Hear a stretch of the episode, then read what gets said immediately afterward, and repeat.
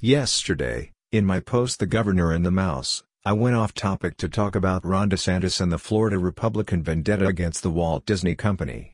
I've only done this a few times in the past. I thought a lot about making this move before I did it. Other bloggers, notably right-wing sex bloggers, have used their platforms to support their political positions.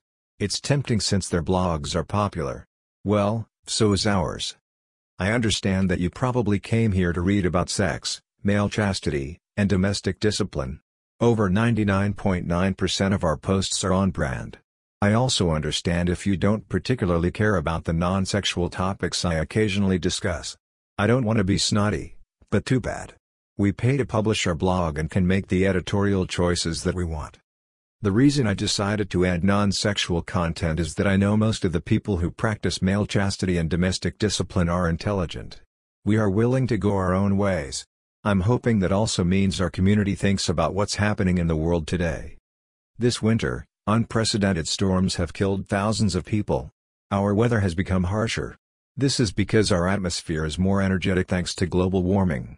We are in a difficult time. It's made worse by the ease of disseminating fake news. I do my best to be accurate in what I discuss. Since I pick and choose what I write, there is a natural bias to my posts. However, I make sure my facts are correct. When it comes to some subjects, I only know what I read. Other knowledge comes from direct experience. Of course, I have strong feelings about some subjects. That doesn't mean that I write about all of them.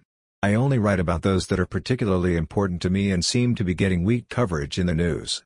Anyway, I'm sorry if you didn't get what you wanted yesterday or today. I promise that tomorrow my post will be sexual.